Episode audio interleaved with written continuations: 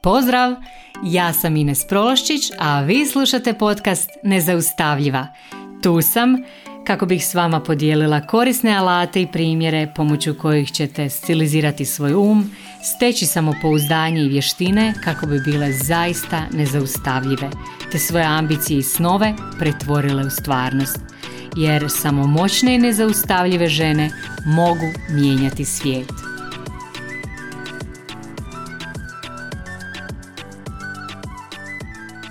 Drage moje, pozdrav. E, kao što možete vidjeti, ja sam prešla u mod snimanja ovih podcasta svaka dva tjedna. E, ne radim podcast više svaki tjedan e, jer jednostavno nisam više stizala raditi to svaki tjedan, a htjela sam da vam zadržim ovu kvalitetu na koju, na koju ste se navikli i želim da vam ti podcasti i dalje služe i da ih zaista možete koristiti za osobni razvoj kao i do sad, da budu onako super kvalitetni,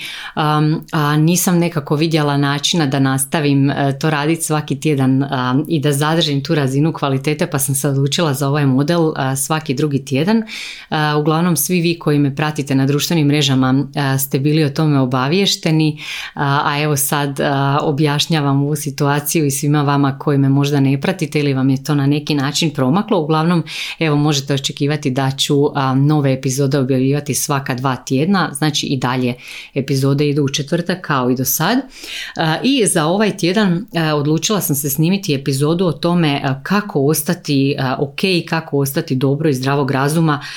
u svijetu koji se ruši oko nas, jer čini mi se da jednostavno cijeli svijet se na neki način okreće na glavačke ovih tjedana, znači sve se nekako, prvo je sve počelo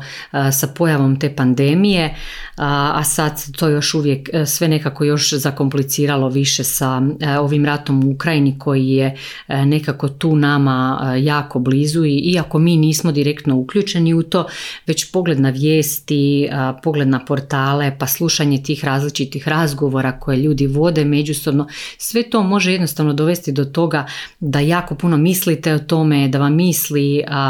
da vam te misli trigeriraju, nekakve loše osjećaje i da se ta tako nekako uvučete u neke crne scenarije koji vam se onda vrte po glavi i zaista je moguće da mnogi od vas imaju i obitelj koja je možda pogođena tim ratom, tim događajima jer sigurna, sigurna sam da ste onda u, u sigurno nekakvoj lošoj situaciji, moguće je da ne znate kako se postaviti u cijeloj toj situaciji, a, a moguće je i da su mnogi ljudi zbog svega toga doslovno u dubokoj tuzi, da su jako žalosni i doslovno da žaluju zbog ovog što se radi.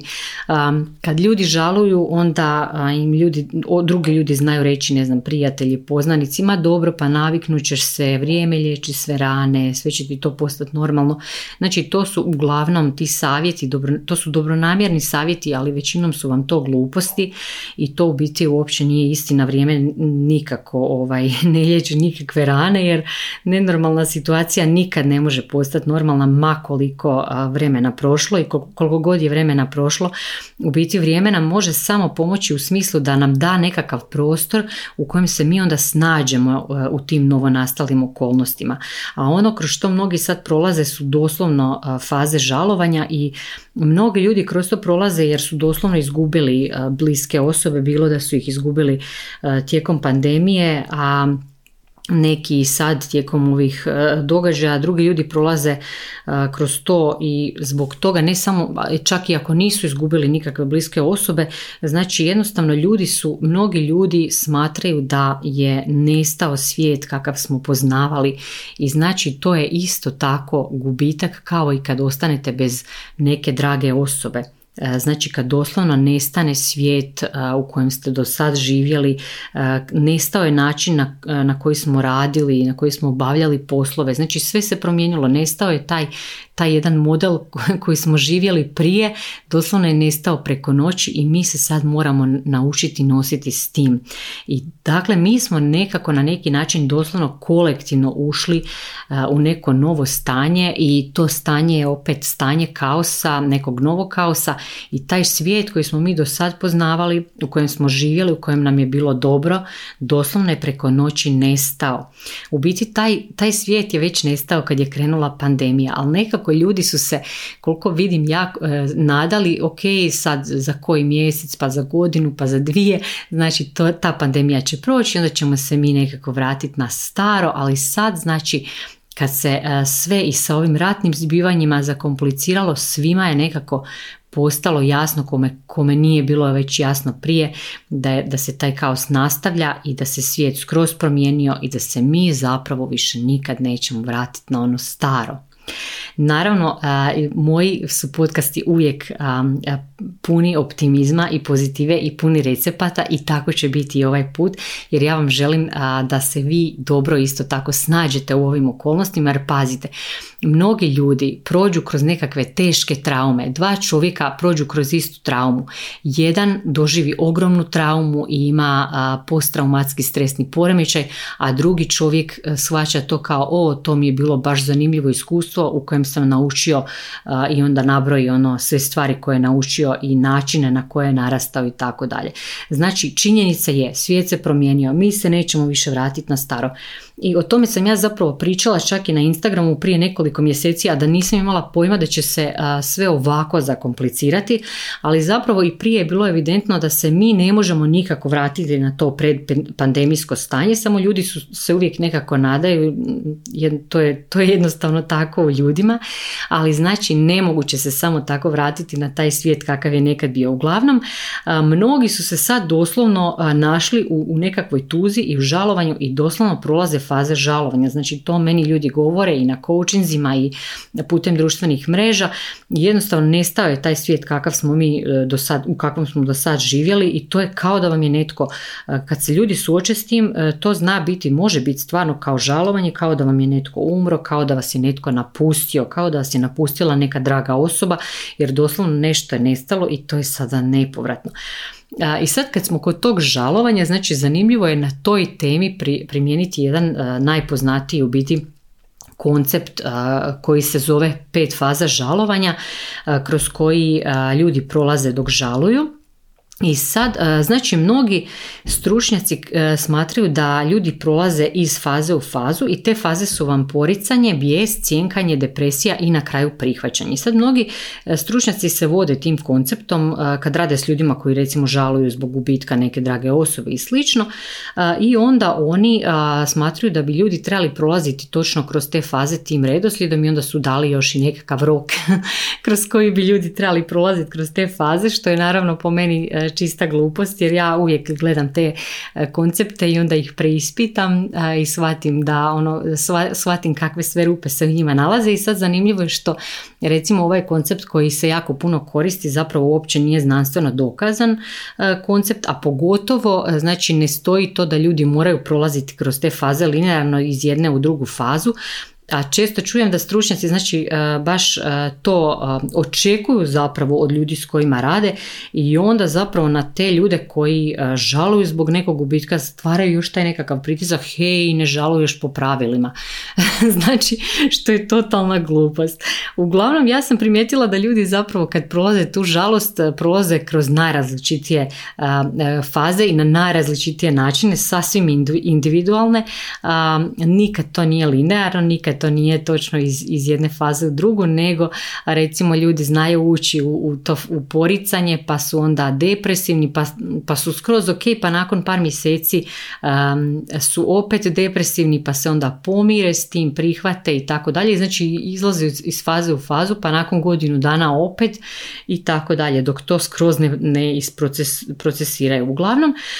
ja vjerujem da danas u ovim uvjetima kaosa da se doslovno kolektivno događa jedan proces žalovanja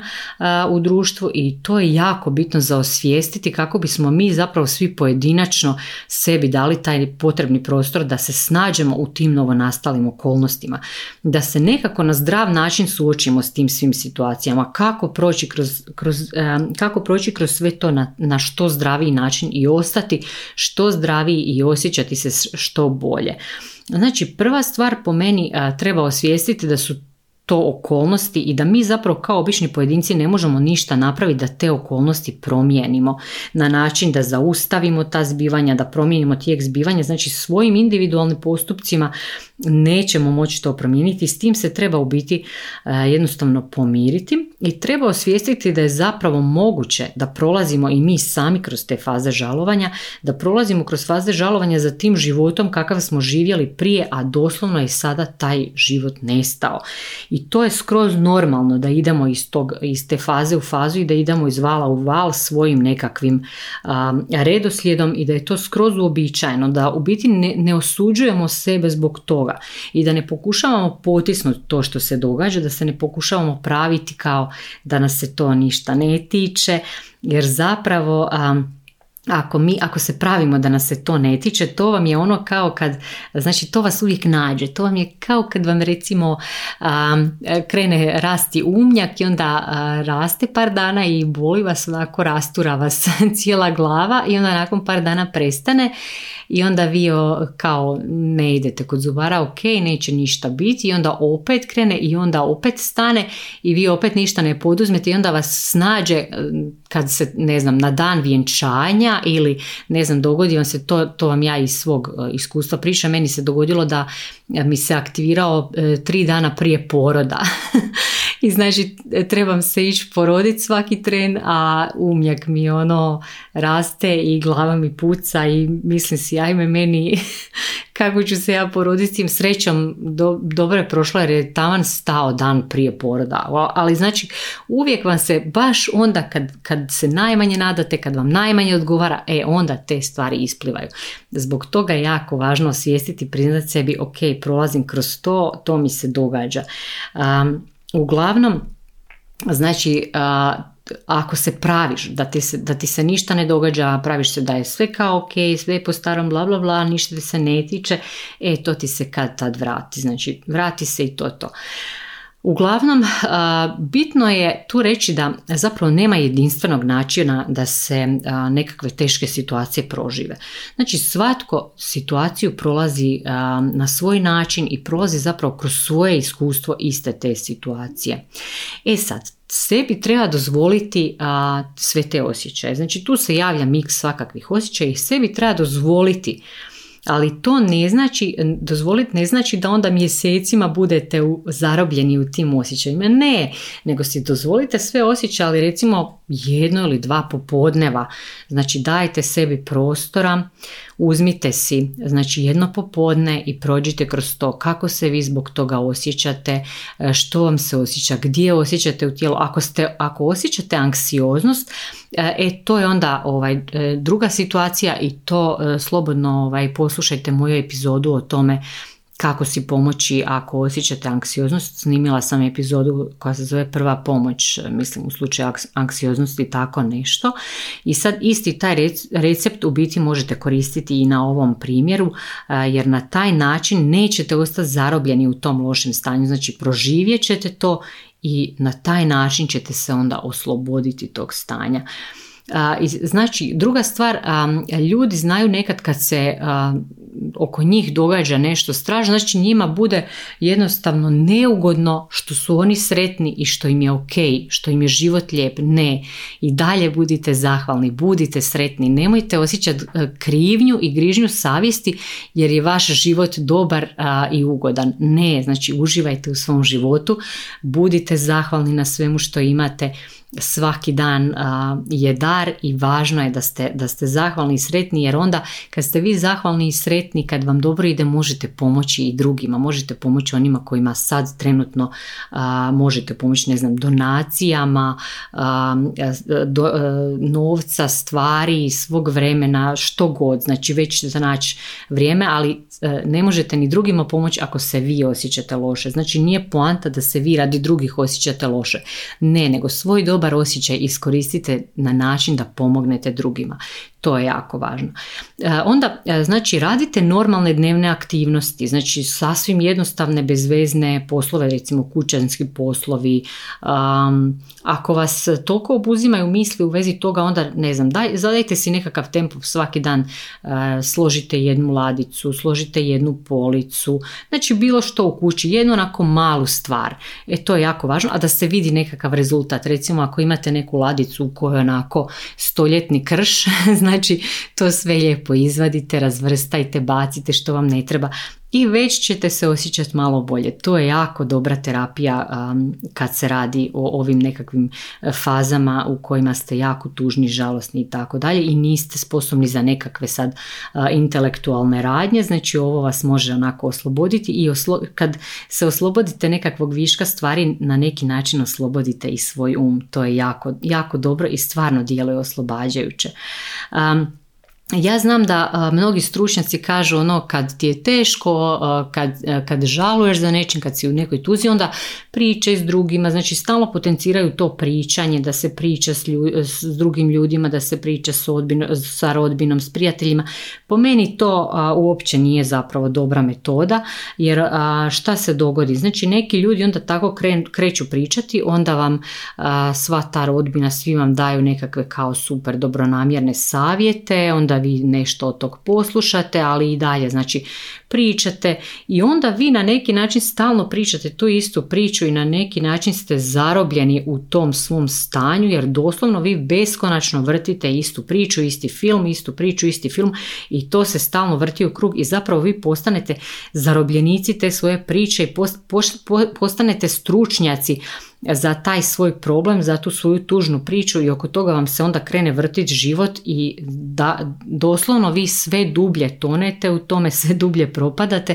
i u biti baš naprotiv a, trebalo bi se onako uzeti ne znam pola dana za šutnju, za uživanje u tišini, a, ne znam svaki dan si možete uzeti po 15 minuta da ništa ne radite, da sjedite, zurite,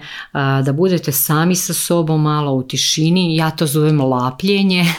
ne znam kako vi zovete, uglavnom za mene je to lapljenje kad lapim, kad sjedneš i ne radiš ništa, samo onako zuriš, lapiš i to je to. I to je toliko zdravo, baš onako oslobađa i u biti to je i genijalna tehnika putem koje se možete doslovno spojiti sami sa sobom i nakon toga dobijete inspiraciju za super neke stvari, za neke, za riješiti neke probleme možda koji su vas 100 godina mučili. Znači samo onako po 15 minuta tog lapljenja na dan stvarno učini jako puno za, za duševno zdravlje. Ako znate meditirati, meditirajte, to je genijalna stvar, znači meditacija je uvijek super ne znam, ako ste vjernici, molite se, to je isto tako jako bitno, budite zahvalni, znači proživljavajte tu zahvalnost za, za sve ono za što ste zahvalni jer uvijek imamo za što biti zahvalni i to je onako jako dobro, e, jako dobro djeluje na, na zdravlje općenito. I još jedna stvar, znači probajte se što više aktivirati jer ta tjelesna aktivnost je e, stvarno jako dobra. Šetnja prirodom, trčanje, vježbanje, vježbanje jogma, šta god znači teretana, što god, je, što god vama godi samo krenuti, ja recimo vježbam jogu sa svojom djecom, onda idem u šetnju prirodom, to je recimo meni baš, baš dobro i super se osjećam poslije toga o čemu god da se radi, koji god problem da imate, nekako bude lakše rješiv nakon te šetnje prirodom i nakon vježbe onda obratite pažnju isto tako na sve te priče koje sami sebi pričate, jer ako su vaše priče loše, ako su vam priče onako fatalističke, doslovno e, se mučite, mučite si mozak, mučite si tijelo, zato što taj e, naš mozak zapravo on nema pojma Mozak je dosta primitivan, to sam vam već i prije pričala, on ne zna jesu li te slike koje mi vrtimo u, svojim, u svojoj glavi, koje stvaramo tim svojim mislima, jesu li one stvarnost ili fikcija i zato, zato je puno bolje da te slike koje si stvarate da budu nekakve optimistične slike, pozitivne slike, slike u kojima maštate o budućnosti, maštate o tome kako ćete negdje otići, kako ćete se s nekim podružiti i slično. Znači pričajte sebi ugodniju priču, stvar, neka vam mozak stvara ljepše slike i zapravo budite spremni nekako misliti i vidjeti stvari na drugi način. Što god se oko vas događa, probajte uvijek, ako mislite crno, probajte onda uvijek, ok, mogu li vidjeti ovu situaciju na neki drugi, bolji, pozitivniji, optimističniji način. Jer ti kad vidiš stvari na drugčiji način, sve nekako postane jednostavnije za riješiti. Javi, javi se onako tona ideja i zapravo onda i kad, kad nam se javljaju sve te ideje, kad smo u tom nekakvom optimističnom toku misli, onda u biti biramo puno bolje stvari za sebe. nekako se ubacimo u nekakve bolje akcije i u nekakve akcije koje nas približavaju našim ciljevima, onome što želimo, a ne svemu onome što nam je zapravo servirano putem medija, putem društvenih mreža i tako dalje, a većinom te stvari koje su nam servirane ovih dana su crne, ružne, gluposti i svašta što zapravo nikad ne bismo izabrali za sebe. Znači onda bar misli su zapravo jedino što mi zapravo možemo kontrolirati pa onda neka bar budu kvalitetne, kvalitetne neka budu optimistične, neka budu nešto što nam zapravo služi. Eto, opet sam možda malo i odužila. Ne, ne volim da su ove epizode jako dugačke, uvijek volim da su kratke i da vam mogu poslužiti i nadam se da će vam i ovo poslužiti. Opet slobodno ove stvari koje sam pričala prođite kroz to i ova pitanja koja sam vam postavila i sve ovo možete slobodno pisati u svoje dnevnike. Pišite, izađite, aktivirajte se, slobodno budite sretni, imate pravo na to, ne, ne morate biti nesretni ako su stvari oko vas loše. Uglavnom, nadam se da će vam ovo poslužiti i da možete isto tako ovo podijeliti i sa svima kojima bi moglo ovo pomoći a opet se čujemo za dva tjedna, znači i dalje četvrtkom. Slobodno podijelite ovu epizodu ako nekome treba i povežite se sa mnom naravno na društvenim mrežama, a do sljedećeg puta sve vas pozdravljam, budite mi zdravi, sretni, zahvalni, veseli i čujemo se u četvrtak. Pozdrav!